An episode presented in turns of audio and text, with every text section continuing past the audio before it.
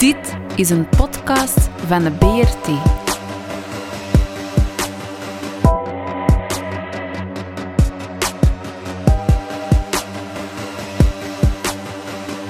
De Brabantse radio- en kleurentelevisie.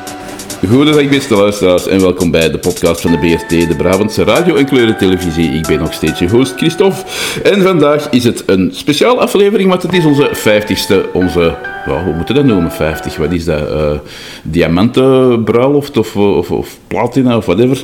Maar dat doet er niet toe. Ook vandaag hebben we natuurlijk, om dat te vieren, een zeer interessante gast, historicus en auteur Pieter Serien. Dag Pieter. Goedemorgen.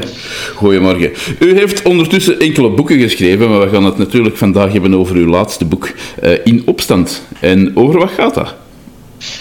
Ja, de mensen kennen mij misschien vooral als auteur van de, de boeken over de Eerste en de Tweede Wereldoorlog, waarbij ik altijd vanuit getuigenis vertrek mm -hmm. om vergeten geschiedenis te vertellen. Uh, maar de afgelopen vier jaar ben ik bezig geweest met een, uh, een heel ander historisch thema. En, en, zeker een thema voor Brabant uh, mm-hmm. heel interessant. En dat, dat is de geuzenopstand uit de, uit de 16e eeuw. Uh, iets dat we waarschijnlijk wel allemaal kennen van de middelbare school. Beeldenstorm, Willem van Oranje, etc. De Spaanse furie in Antwerpen en Mechelen. Ja. Uh, dat, zijn, dat zijn wel mijlpalen in ons, in ons collectief geheugen.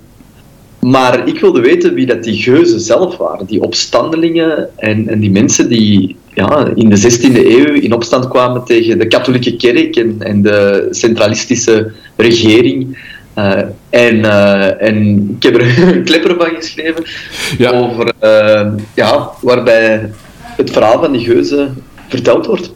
Ja, het is inderdaad, uh, gelijk dat je zegt, een klepper. Het is een dik boek. Uh, ik heb het zelf nog niet gelezen, maar het staat wel sowieso op mijn verlanglijstje om te lezen. Uh, want gelijk dat je zegt, voor, voor Brabant is dat ook wel een belangrijke periode, omdat het toch wel een zeer grote invloed heeft op de verdere geschiedenis van, van, van het stuk. Hè. Brabant raakt in, in twee gescheurd uiteindelijk. Maar... Um, wat is de aanleiding eigenlijk van die geuzenopstand? Ja, in de 16e eeuw is Brabant eigenlijk het, uh, het kloppende hart van, van de Nederlanden. Dat zouden we zeggen, dat is nog altijd zo. Um, maar um, ja, je hebt, je hebt, de stad Antwerpen als, als natuurlijk het economische centrum en, en ondertussen Brussel als, als politieke centrum. En ja, wat er eigenlijk gebeurde in de 16e eeuw, gebeurde zeker ook in, in Brabant. Uh, je had eigenlijk een, uh, een, een, periode die, die heel complex in elkaar zit, een beetje gelijkaardig als, als de vandaag. Mm-hmm. Je zit eigenlijk uh, in de jaren 60 van de 16e eeuw met een, een economische crisis die zo wat aansluimert, de dreiging van oorlog. Uh, aan de grenzen van de Nederlanden. En, uh, en, en dan een inflatie. Dat. Uh, ja. Vooral veroorzaakt door, door klimaatverandering. Um, dat hadden ze nog niet echt door. Ze hadden alleen door dat er, dat er heel heftige winters aankwamen. Bijvoorbeeld in de winter van 64, 65, dus net voor het uitbreken van die opstand is het, is het zo hard aan het vriezen dat, dat de Schelde volledig toevriest. Ja. Mm-hmm. En dat er markten worden georganiseerd, wekenlang, ja. in het midden van de Schelde met, met vuur gestoken. En het, dat lijkt allemaal wel gezellig en bijzonder, maar, maar eigenlijk is dat het begin van de zogenaamde kleine ijstijd, een periode van, van afkoeling. En, en waar dat er ja, de ene bittere winter naar de andere uh, zich opvolgt. En ondertussen zit je met een samenleving die eigenlijk zwaar onder druk staat. Hè. Uh, wij zijn op dat moment uh, een deel van de, de Spaanse Nederlanden. Dat betekent dat we onder de Spaanse vorst Philips II zitten. En die heeft eigenlijk twee typische eigenschappen. Dat is nogal een absolutistische koning, dus die, die wil alle macht voor zichzelf houden. En, en hij regeert vanuit, vanuit Spanje uh, met ijzeren hand. Hè, en, ja. Hij wil alles zelf beslissen en hij wil niks weten van de vele protestantse uh, sympathieën, vooral in Antwerpen en zo verder. en hij wil alleen maar het katholicisme. En je krijgt eigenlijk een groep mensen, vooral edellieden, die daar tegenin willen gaan. Hè. Mm-hmm. Voornamelijk om de, de religieuze tolerantie te pleiten. Ook veel van die edellieden die, die zijn Calvinistisch, dus een, een, vorm van protestantisme. En ehm, die, die hopen eigenlijk dat er een, een, soort van verdraagzaamheid kan komen, dat zij hun geloof mogen beleiden. Want je moet dat goed beseffen, die, ehm, die, bijvoorbeeld in Antwerpen waren er ja, honderden mensen die moesten vrezen voor hun leven, gewoon dat ze ehm, protestantse bijbels lazen. Hè. Ah, ja. Mhm. Dus het gaat hier over uh, hele radicale ideeën, maar in die tijd was het natuurlijk wel een revolutionaire daad. En uh, ja, die, die edellieden die gaan zich zo wat verbinden in een, in een soort van ja, verbond. De edelen noemen ze het dan. Hè. Allemaal heel officieel en heel chic. Hè.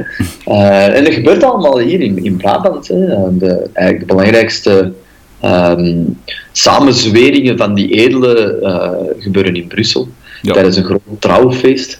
En ehm, uiteindelijk zullen zij, zullen zij een smeekschrift aanbieden aan de landvoogdes, dat was eigenlijk de halfzus van de, van de koning, die regeerden over de Nederlanden in naam van de koning, terwijl hij in Spanje zat. Hè. En uh, dat, dat smeekschrift, daar stond eigenlijk in van ja, alsjeblieft, stop met het vervolgen van, uh, van de protestanten, want er broedt hier een, een opstand.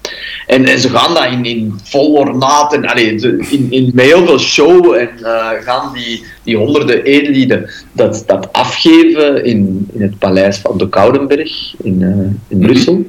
En ehm, ja, dan is er iets eigenlijk dat heel bijzonder dat gebeurt.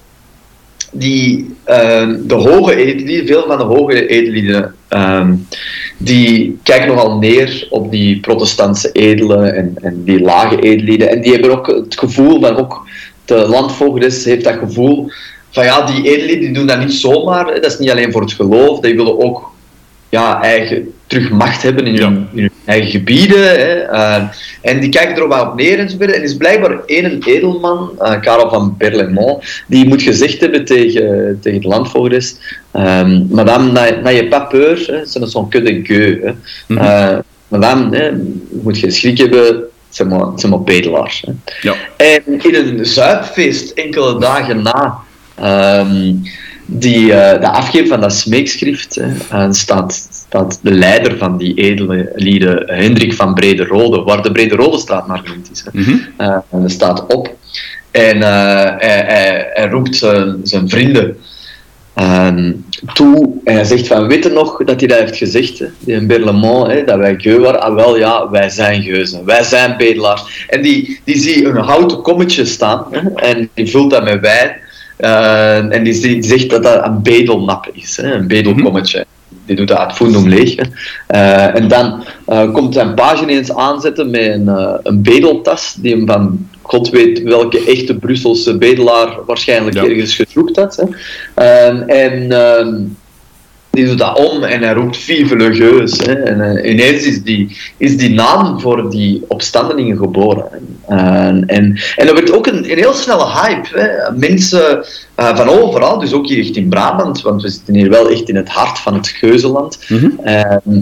ja, die, die komen samen, die, die tonen zich dat, dat, ze, dat ze de Geuzen steunen. Hè. Een beetje zoals wij uh, vandaag proberen om, om ook uh, door iets te dragen en zo verder een steun mm -hmm. aan te ja. Ook al mag het niet, hè. Uh, denk maar aan de WK van Qatar. dan doen we het toch op een manier. bijvoorbeeld vrouwen droegen oorbellen met een met een geuzennapje eraan. Ah, ja. mm -hmm. Of de geuzenpenning is heel bekend geworden. Maar nog fantastischer was de mannen die hun snor, een weelderige snor lieten groeien. Omdat ze dan zeiden dat ze liever onder de Turk wonen, want het was een ja. Turkse snor. Um, dus onder de moslims, dan onder de papen, hè, dat ja. eigenlijk de katholieken waren. Uh, dus je krijgt een hele hype. En, uh, en die geuzen ontstaan. En iedereen sluit zich eraan die er een beetje sympathie voor heeft. Ook katholieken, die zoiets hebben van, ja, inderdaad, hè, waarom mag eigenlijk mijn buurman niet gewoon iets anders, een ander soort christendom geloven? Uh, maar dan loopt het uit de hand. Mm -hmm. Andere met uh, de beroemde Hagenpreken, die, die bijvoorbeeld op het kiel en zo verder worden georganiseerd. En er wordt, komt zo'n radicalisering. Natuurlijk, ja, mensen hebben het moeilijk hè, door die honger, door die werkloosheid, door die economische crisis, die, die grote problemen. Um, en mensen die, die het moeilijk hebben, die, die zijn altijd vatbaarder voor radicale ideeën.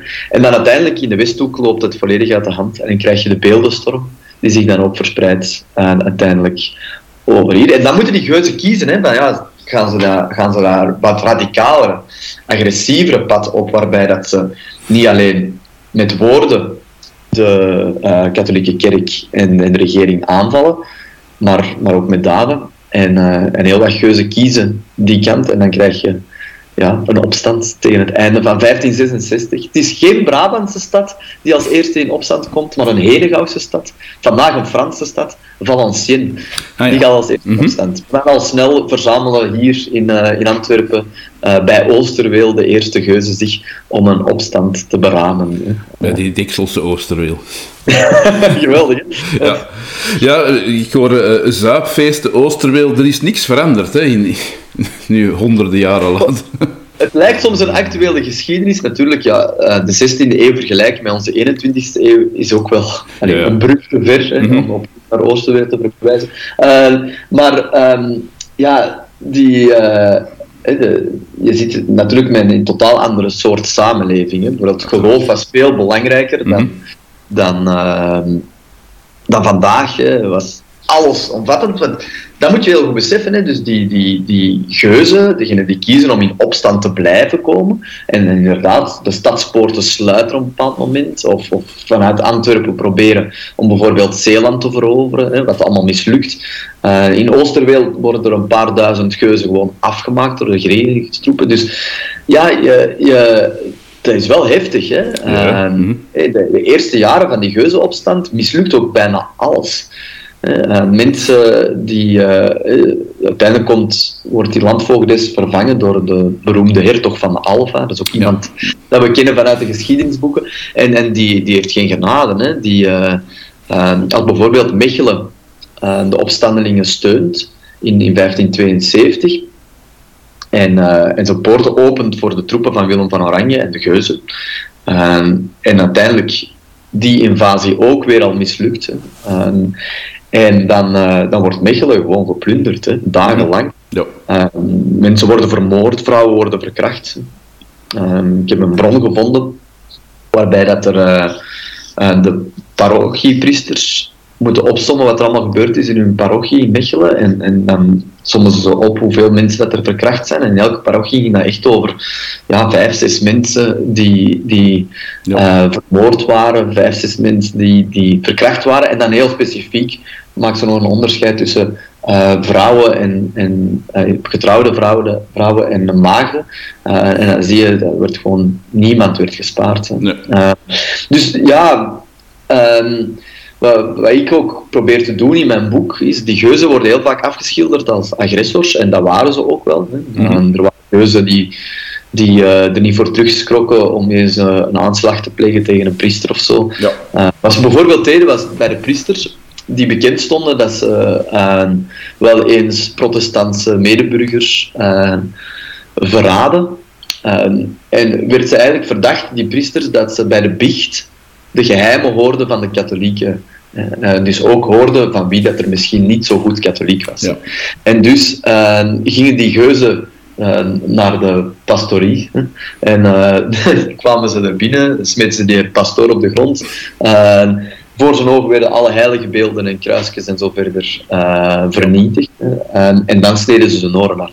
Ja, ja. Zodat hij niet meer de biecht kon afhouden. dus ja, dat is behoorlijk agressief. Hè? Uh, maar als je kijkt wat, wat hen is overkomen, door gewoon in opstand te willen komen, het gaat echt over tienduizenden van die geuzen die het leven hebben verloren op afgrijzelijke manieren. Ja. en hoe moet, hoe moet je dat dan zien, die geuzen? Want dat begint dan als een, als een opstand van edelieden. Ja. En uh, is dat dan de, de, de gewone bevolking, zal ik maar zeggen, dat er zich bij aansluit? Of, of wie zijn dat dan juist allemaal? Het is een heel complex gegeven. Hè. Ik denk dat dat ook het grote probleem is in de geschiedschrijving van de geuzen. Ehm, dat ze helemaal geen coherente groep zijn. Mhm. Het is een heel heterogene groep. Hè. We weten zelf niet eens zeker of dat elke geus die wij als geus beschouwen, dat hij zichzelf wel als geus zag. Um, maar inderdaad, begin met die edellieden. En die edellieden blijven wel de leiding hebben. Maar uh, zeker vanaf die beeldenstorm sluiten meer en meer uh, mensen zich bij aan. En vaak, ja, ik onderscheid in mijn boek zo een paar groepen. Uh, bijvoorbeeld de bosgeuzen, dat zijn degenen die in, op het platteland als een soort van struikrovers, bindes, Ehm, vooral in de Westhoek in Vlaanderen ehm, gingen die uh, nogal hevig tekeer. Hè.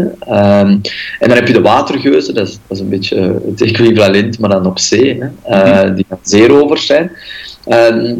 en uh, ja, dan heb je die edele geuzen. En dan heb je een hele interessante groep, dat, dat ik eigenlijk, ja, ik heb een nieuwe naam gegeven, dat zijn de stadsgeuzen. Dat zijn eigenlijk uh, mensen zoals bijvoorbeeld in Antwerpen, die op zich in het begin misschien niet zoveel um, interesse toonden in die, in die geuzenopstand, die vooral rust wilden, maar daar meer en meer in die geuzenopstand ook wel iets zien van oké, goed, als we die geuzen gaan steunen, die hebben wel gelijk in het, het moet meer lokaal uh, bestuurd worden. Hè. Dus veel Antwerpenaren hadden zoiets van, ja, kijk, wij willen niet bestuurd worden vanuit Brussel, wij willen niet uh, bestuurd worden vanuit Madrid, hè. wij willen mm -hmm. vanuit Antwerpen bestuurd worden, vanuit ons groot stadhuis. Hè. En, uh, en hier bij ons mag je geloven wat je wilt. Hè. Antwerpen had ook een traditie van van veel, veel tolerantie, doordat er natuurlijk ja, heel de wereld daar samenkwam. En ja, hetzelfde ga je zien in Mechelen, ook zelf in Brussel en zo verder. Um, die dat zeker niet traditioneel waren. Natuurlijk Breda bijvoorbeeld, hè, de, de, stad van, uh, van Willem van Oranje, Sertogenbos, is ook een van de eerste steden die in opstand komt. Dat, dat zijn allemaal ja, uh, groepen die, die eigenlijk ja, net zoals in de middeleeuwse stedelijke opstanden, opkwamen voor, voor de stadsrechten. Ja. Uh, en, en daar zit natuurlijk dat, dat geuze uh, sausje over.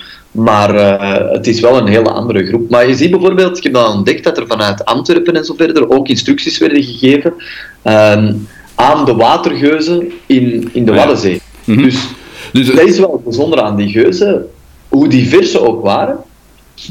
Ze, ze, hebben voor iets gezorgd. Hè. Dus de, de lage landen, de Nederlanden, die um, heeft de collega uh, Bart van Loo zo mooi beschreven in de Bourgondiërs, hè, die, mhm. die Nederlanden die zijn samengekomen, die, dat is een, dan één land geworden. Um, maar mensen voelen dat wel in de 16e eeuw niet zo aan. Hè. Iemand uit Brabant had eigenlijk geen voeling met iemand uit Zeeland uh, of uit Holland. Of, mm -hmm. um, en die geuzen die kwamen wel vanuit alle lagen van de bevolking. Die kwamen wel vanuit alle uithoeken van de Nederlanden. En daar kwamen die eigenlijk samen. Dus mijn stelling is ook dat die geuzen er eigenlijk hebben voor gezorgd dat die Nederlanden een soort van ja, gemeenschappelijke identiteit hebben gecreëerd. Hè? Om dan jammer genoeg uit elkaar te vallen. Ja. Uh, voor hen, hè, vanuit hun perspectief. Hè. Uh, politiek vandaag is daar iets anders om te zeggen, dat weet ik niet. Daar ga ik daar niet over uitspreken. Nee, daar gaan we het nu niet, daar gaan we het beter niet over hebben. Uh, maar er was dus wel een, een soort van sturing. Dus het is niet dat dat allemaal groepjes apart waren. Want gelijk gezegd, vanuit Antwerpen kwamen er instructies naar die steden. Dus er was toch wel min of meer een of andere vorm van, van leiding. Ja, zeker en vast. Hè. Zeker vanuit die edelen, maar dan heb je ook nog uh, een paar echt gewoon ja, natuurlijke leiders die opkomen, die zelfs ook van verschillende lagen van de bevolking komen. Hè. Je bijvoorbeeld um, voor hier in Brabant is een Herman Motet een hele interessante. Dat is een kerel uit Zwolle. Mm uh, die was, was, priester geworden, was dan uitgetreden omdat hij protestantse sympathieën had, maar kwam uit een hele arme familie. En zal zich ontpoppen tot een van de belangrijkste predikanten voor het Calvinisme. Dus, dus een van de belangrijkste geuzeleiders eigenlijk, die verschillende steden, eigenlijk, die, die, die verscheen eigenlijk overal. Uh, dus dan kwam hij even in Antwerpen en dan deed hij daar een toespraak en zo verder. Dat werd dan door duizenden mensen gevolgd. En, en dan de volgende dag was hij uh, plotseling in Hasselt. Hè. Dan begon hij daar uh, te prediken. En dan zie je dat hij ook bijvoorbeeld beschermd wordt door uh, verschillende edellieden. Uh, dus je ziet hier eigenlijk echt wel met eerder een soort van netwerk. Mhm. Van allemaal ja, connecties tussen verschillende lagen van de samenleving, tussen de verschillende Nederlanden. En uh, die wel degelijk een plan hadden. Hè? Want je, je ziet in de eerste dagen van de geuze, uh, spreken zij al over de macht overnemen in, uh, in Antwerpen, wat uiteindelijk zal gebeuren, hè, in Brussel, om daar Calvinistische stadsrepublieken te doen. Dat hebben ze ook gedaan. Hè. op het gerichte, dus om, om zelf de, de Staten-Generaal, dat was een soort van ja, mhm. pseudo-parlement, waarbij dat eigenlijk de koning dat kon samenroepen om nieuwe belastingen goed te keuren, maar zij wilden dat zelf samenroepen om meer te doen dan ja. Dat waren ze van begin al van plan en zullen ze uiteindelijk doen. En dus, ja, die voorstellen als een soort van chaotische bende, oké. Mhm. Maar het was wel een chaotische bende met een rebelse droom die ze probeerden waar te maken. En die ze voor stukken dan hebben waargemaakt, maar dan escaleert het verder eigenlijk, of hoe moet ik dat zien? Het escaleert eigenlijk constant. Uh, het, is, het is een, geschiedenis die gewoon... Uh, ja, het is, een heel bloedige geschiedenis, mhm. omdat de repressie gewoon niet stopt. Hè. En het is van het ene... eigenlijk is het zo een onoplosbaar probleem. Eh, je hebt die geuzen die, die na een tijd wel wat overwinning behalen. de eerste echte belangrijke overwinningen zijn in Holland en Zeeland. Mhm. Dan krijgen ze daar voet aan grond, maar dan proberen ze Antwerpen te... En, en Brabant, hè. iedereen wil natuurlijk Vlaanderen en Brabant, dat, zijn, dat, dat is echt ja, de basis van de Nederlanden. En, en dat, dat in opstand laten komen is super moeilijk, omdat, omdat uh, ja, de, de regering en met Spaanse hulp, hè, de Spaanse legers die eraan bij horen, die zijn onverbiddelijk. Hè. Uh, 450 jaar geleden werd, uh, bijna 450 jaar geleden werd, werd Naarden gewoon, was een stadje in Holland, hè, was mee in opstand gekomen. Die geven zich over als de regeringstroepen daar verschijnen en er worden gewoon ehm, een paar duizend mensen koelbloedig vermoord. Ja. Omdat ze in opstand waren gekomen. Dus daar heb je gewoon wel mee te maken. Uh, maar uiteindelijk in 1576 als er, uh, is er eigenlijk een, een soort. Ja, is een heel, heel eigenaardig moment. Hè? Dus je, je zit op dat moment met een nieuwe uh, landvoogd. Mm -hmm. En die die, die heeft het heel moeilijk. Hè, want er zijn allemaal belegeringen bezig. De grote successen van de regeringstroepen zijn eigenlijk duidelijk wel wat voorbij. En de geuzen hebben voet aan grond hè, in, in, Zeeland, in, in Holland. En uh, uh, er, is, er is want de meeste van de, van de troepen, van de Spaanse troepen, die zijn al, al meer dan een jaar niet meer betaald. Uh, dat kan je wel voorstellen, hè, dat die mhm. niet zo gemakkelijk meer in de rang zitten. Hè. En dan plotseling sterft hij. Oké, die was al lang ziek, maar toch komt dat een klein beetje onverwacht. Hè. En, dan, en dan zie je in Brussel dat de, ja, de regering uh, zoiets heeft van, ja, oké, okay, krijgen de macht over voorlopig. Maar je merkt dat de stadsgeuzen in Brussel, dat die dat, dat, die dat niet willen hebben. Uh, en dat die heel uh, wantrouwig zijn tegenover die ja, katholieke regering, hè, die, die toch altijd heeft samengewerkt. Hè. En dan krijg je eigenlijk een soort van Brabantse omwenteling. Ja. avant la lettre. je krijgt ja, eigenlijk een totaal chaotische uh, zomer, waarbij dat er uh, Spaanse soldaten beginnen te muiten en mhm. beginnen te plunderen en geld beginnen te eisen gewoon van steden. En, en ondertussen in Brussel zegt de bevolking, ja, het, gaat niet meer, hè. Wij, grijpen hier de macht. Ze arresteren de regering zelfs. Hè. en dan gaan ze iets ongelooflijk doen. Ze roepen inderdaad die Staten-Generaal samen, zelf, hè, met alle Nederlanden samen, en ze maken vrede met Holland en, en Zeeland, uh, met de opstandige gebieden. Dus ze maken eigenlijk die geuzen, die, die grijpen niet alleen de macht, met een staatsgreep en zo verder, maar ze, ze zorgen ook voor een pacificatie. Dat is de geschiedenis ingegaan als de pacificatie van Gent. En ja, dat is super revolutionair, hè, want niet alleen hebben ze een beetje de macht afgepakt van de landvoogden, uh, van de koning dus mhm. eigenlijk, en, en stichten ze die Staten-generaal zelf en beschouwen ze dat als een soort van ja, parlement, zonder dat dat democratisch is. Mm -hmm. niet, dat moeten we niet vergelijken. Hè. Maar um, dat, dat is natuurlijk wel, ja, het, het, lijkt een beetje op de revolutie van de lage landen, hè. Uh, die in Brabant begint. Hè, want mm -hmm. de, Het, het is echt in Brussel dat dat gebeurt. Hè. En, en ook Antwerpen gaat helemaal over in die dingen. En, en, en uh, plotseling zijn daar, uh, zijn daar de geuzen wel welkom en zo verder. Er komt gewoon vrede. Ja. Uh, en en ineens mag het Calvinisme wel, ook al wordt dat niet al overal toegepast. Bijvoorbeeld in Amsterdam zijn ze nog heel anti-geus en, en wordt er geen enkele protestant binnengelaten. Maar er is wel vrede. Hè. Uh, maar ondertussen zijn er ook die muiters. Hè, uh, en die zullen dan in Maastricht eerst uh, ja, gaan plunderen en vernietigen. En dan proberen ze Antwerpen aan te vallen. Antwerpen probeert zich te verdedigen. Hè. Mm -hmm. en, en burgers, de geuzen, officiële troepen van de Staten-Generaal uh, proberen nog een uh, barricades te maken op het zuid van Antwerpen, ja. maar dan, uh, die vallen. Dus je moet je voorstellen, die, die, um, onder Alva was er op, in, in Antwerpen op het zuid een, soort van burcht gebouwd. Mm -hmm. Citadel heette dat. En dat was eigenlijk, ja, dat werd ook een dwangburcht genoemd. Mm -hmm. Dus dat was eigenlijk een kasteel dat er stond met de kanonnen gericht op Antwerpen. Dus dat was eigenlijk heel duidelijk om Antwerpen koers te houden.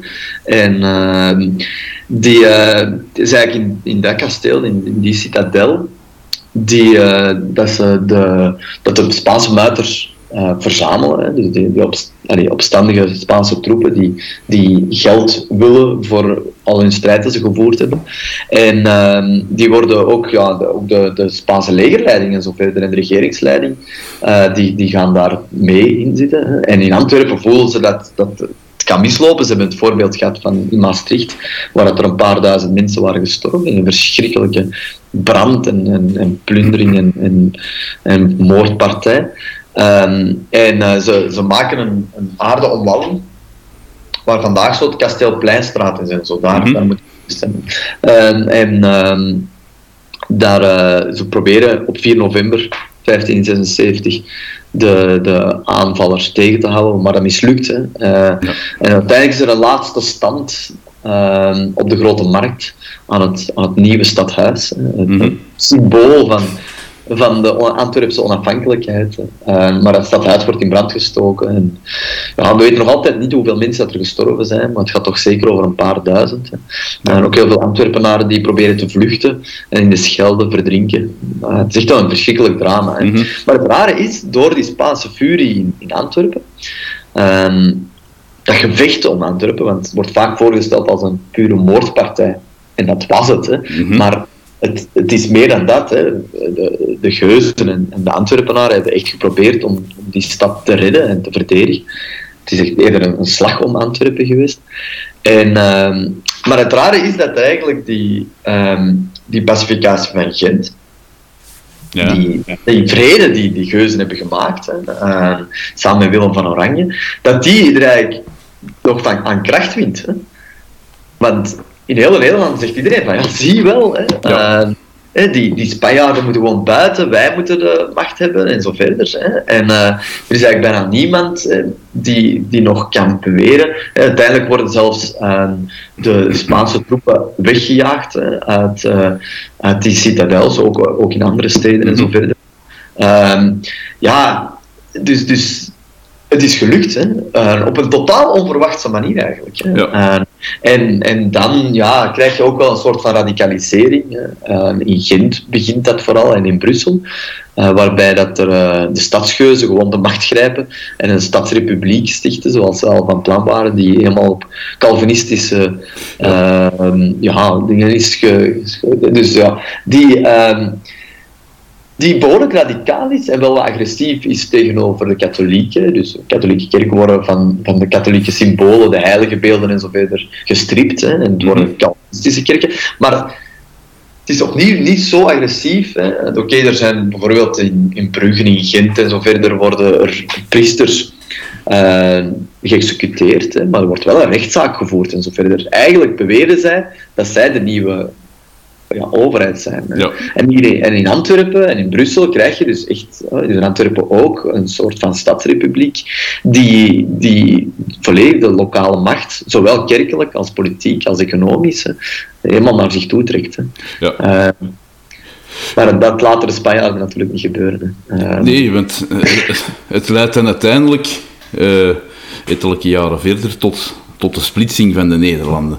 Ja. En...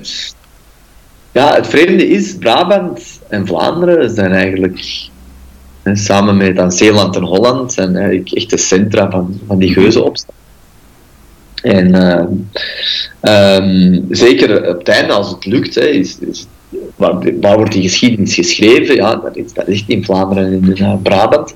Maar uh, uiteindelijk, hè, ik, ik, stop mijn boek in 78. Hè, dus als die geuzenopstand eigenlijk grotendeels ja, gelukt is en, en die vrede geldt en die is zwaar onder bedreiging, maar vanuit het zuiden zijn, uh, zijn degene, de katholieken uh, en uh, degenen die toch terug zijn gegaan naar de Spaanse overheid, mm -hmm. zijn in een opmars bezig. Um, en waarom stop ik? Ja, dat is ook zo een vraag die vaak wordt gesteld. Hè. Ik denk dat sommige mensen misschien teleurgesteld zijn dat de spectaculaire val van Antwerpen en zo verder er niet in zit. Wie weet, ooit voor een vervolg of zo. Nou maar ja, die geuzenopstand is eigenlijk wel grotendeels voorbij. Hè. Die geuzen zijn er nog, degenen die het hebben overleefd. Um, maar ja, stilletjes aan gaan eigenlijk um, die, die Spaanse legers die gaan meer en meer steden veroveren. Um, en dat, dat begint ja, in het zuiden. En uiteindelijk in 1984 zal dan, zal dan ook Brussel vallen en Gent. Hè, en dan eigenlijk ook Antwerpen belegerd worden. Uh, en in 1985 vallen. En dan krijg je ja, de, de splitsing. Wat achteraf gezien de splitsing is geweest. Hè, want op dat moment dacht iedereen nog van ja, oké, we proberen nog uh, Antwerpen te heroveren, Brussel te mhm. heroveren, en Mechelen te heroveren en zo verder. Er, er zijn nog verschillende dingen geweest, bijvoorbeeld in Lier en zo verder, waar dat er ook nog uh, stevig uh, gevochten is en grote incidenten zijn geweest. Dus het is niet dat het voorbij was, maar ja, uiteindelijk bleek dan wel dat er de grens die nu vandaag tussen tussen het noorden en het zuiden van Brabant ligt. Dat dat, ja, dat, dat weg is. dat dat eigenlijk ja, dat dat niet meer gemeenschappelijk is. Hè. En dat heeft natuurlijk rechtstreeks te maken met ja, uh, die geuzen die in het noorden zaten, die hebben geprobeerd om hun, hun opstand te, te verdedigen. Ja. En, mm -hmm dat is eigenlijk een beetje de grens geworden tussen dingen. Barel, is daar een soort van eigenaardige uh, erfenis van. Ook al klopt dat niet, ja, eh, dat is niet alleen 16e en 17e eeuw natuurlijk. Hè. Dat heeft ook -hmm. nog mee die er opvolgt te maken. Hè. Want we zijn uiteindelijk ooit wel mogen samen geweest. Hè. Ja. Uh, maar uw, uw, boek is denk ik overal te verkrijgen waarschijnlijk. Uitgegeven. Horizon. Horizon, ja. ja. waarschijnlijk in elke goede boekhandel en elke gewone boekhandel te verkrijgen. Ja. Uh, en dan heb ik nog een, een, een, een, laatste vraag, onze traditionele afsluitvraag. Ik ben benieuwd. ja, ik ben ook benieuwd, want de vraag is of dat er een... Dat is een culinaire vraag. Ah, oké, okay, yes. Wij vragen aan onze gasten of dat ze een, een bepaald gerecht of drank of whatever is, van ergens hier in de Nederlanden, dat ze zeggen, dat vind ik nu ongelooflijk lekker. En ik ben nu razend benieuwd of dat het de geus was. ik lust wel eens graag een geus. Uh... Komt dat eigenlijk, de naam van de geus, de drank, heeft dat met de geuzen te maken of is dat iets totaal We weten het niet zeker. Er, zijn zo, er is zo het grappige verhaal. Uh, ik, ik vind het trouwens fantastisch. Een geus. Zo'n, maar een, een echte geus. Ja, een echte geus. Je moet dat drinken. En ondertussen uh, genieten van een verse artichok. Dus je pakt een artichok, maar ook een prachtige historische uh, ja, bloem is die, die je opeet. En je kookt die gewoon in zijn geheel. Hè. Uh, niet te lang, want anders wordt die ook niet te kort, want dan is het niet lekker. Hè. En, uh, en dat eet je dan. En ondertussen drinkt een geus. Dat is fantastisch samen. Dat is echt een goede culinaire type. dan zit je ook een klein beetje geuzig bezig. Hè. Artichok is ook meer iets Frans, maar de, vanuit Frankrijk kwamen er ook heel veel uh, die de geuzen steunden. Hè. Mm -hmm. uh, en je hebt een soort van Franse geuzen, uh, die het helemaal ook niet gemakkelijk hebben gehad. Hè. Dus, die, eh, ehm, dus ja, dan ben je echt wel een historisch gerichtje aan het, aan het achteroverslaan. dus dat is wel een goede tip voor, voor de lezer van het boek. Hè. Dan drink er een geusje bij en eet ondertussen een lekker artichokje. Dat is trouwens ook heel gezond. Ehm, allebei, hè. laten we dat zeggen. Maar de geus, ja, er is zo in de 19e eeuw doen ze, zijn ze ook op zoek naar van die nationalistische goede verhalen. Hè. En dan is de geus er natuurlijk wel eentje van. Een typisch Belgisch bier, hè, Pajotland en zo verder. Hè. Uh, Brussel. Uh, nu, waarschijnlijk is de stomme oorsprong van de geus als naam, hè, Lambic is eigenlijk de, de echte mm juiste naam. Hè. Dat bestaat al heel lang, dat bestond waarschijnlijk toen ook al in de 16e eeuw. Uh, en uh, er is in de 19e eeuw een, uh, een Lambic-brouwer in Brussel, die als eerste de... zo gaat het verhaal, hè. heb ik ondertussen eens vernomen, maar ik moet wat bierspecialisten, denk ik, eens een keer raadplegen. En die, die heeft een lambiek, nieuw lambiek uit. En die geeft dat als eerste de naam Geus. Maar die woonde in de Geuzenstraat. Ah ja, Pella. Dus wel, ja. een beetje flauw, hè. Nu, de, het andere verhaal dat de ronde... Dat is eigenlijk een beetje een... een, een... Een verhaal in mineur. Zo. Ja, ah, wel, maar het verhaal dat ze dan in de 19e eeuw zelf eraan dingen was van ja, die, die geuzen als ze naar het front gingen in de lange marsen, ja. uh, hadden ze ook bier mee en dat begon dan te gisten. Maar dat lijkt me heel straf. dat, uh, dat, uh, dat zo zou gebeuren. Uh, ik, denk, ik denk dat menig geuze brouwer goed genoeg beseft dat je op die manier geen geusje maakt. En, en dat, um, ja, bovendien, meestal dronken ze wijn en niet echt bier. Ehm, omdat, uh, zeker, er werd zo al gedronken op zo'n, op zo'n mars, maar dan zal dat eerst weer wijn geweest zijn. Ja. Die misschien ook wel een beetje begon te gisteren, de, de dingen, uh, maar dat zal dan weer zijn om weg te gooien, vrees ik. uh, dus, maar ik moet er eigenlijk nog eens achteraan. Ik, ik ga eens wat, wat geuzenbrouwers contacteren of dat zij echt de geschiedenis van, van de geus. Het is raar dat dat ook niet zo bekend is eigenlijk. Ja. Dat we er weinig van weten waar het dan echt die naam vandaan komt. Maar er is wel een link, hè, want ja, die Geuzenstraat is natuurlijk wel vernoemd naar ja, de plekken waar het de geuzen hun, uh, hun eerste uh, stappen hebben gezet. Hè. Mm -hmm. Met geuzennaam, die scheldnaam, hè, uh, is ontstaan. Dus... Ja, het is een, een, een fascinerend verhaal, heel dat geuzen bier, maar ook de geuzen zelf. Uh, ja. voilà, dus ik zou wel aan luisteraars aanraden om het boek te kopen en te lezen. En uh, hopelijk komt er dan misschien nog een vervolg over de... Uh, geef me tijd. Ik heb vier jaar nodig gehad voor deze. Dus. ja, ik veronderstel dat het uh, ingewikkeld genoeg is en dat je tijd inderdaad nodig hebt om, om, om het allemaal ja. zo wat uit te zoeken. ik denk, met, het gaat een beetje over dezelfde periode. Alleen, niet, niet een beetje, het is dezelfde periode. Dat is de Jeroen Olieslager is in een boek ja. Wilde Vrouw.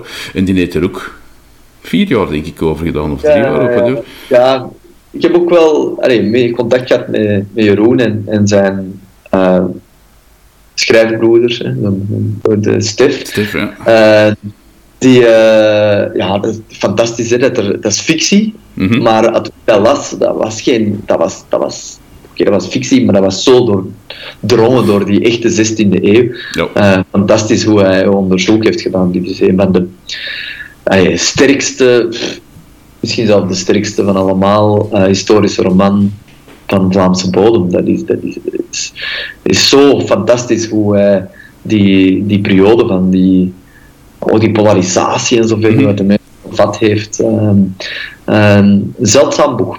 Ja, absoluut. En ook een, een, een zeldzame podcasting, dat onze derde aflevering ja. was met Jeroen Olieslagers. Ja, uh, fantastisch.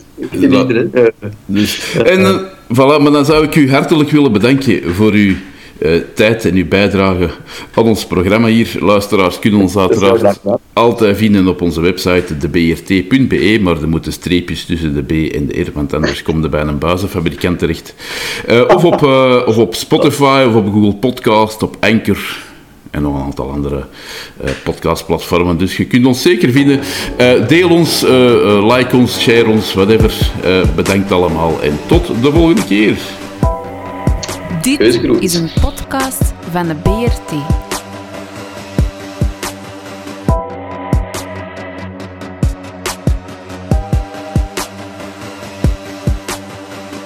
De Brabantse radio- en kleurentelevisie.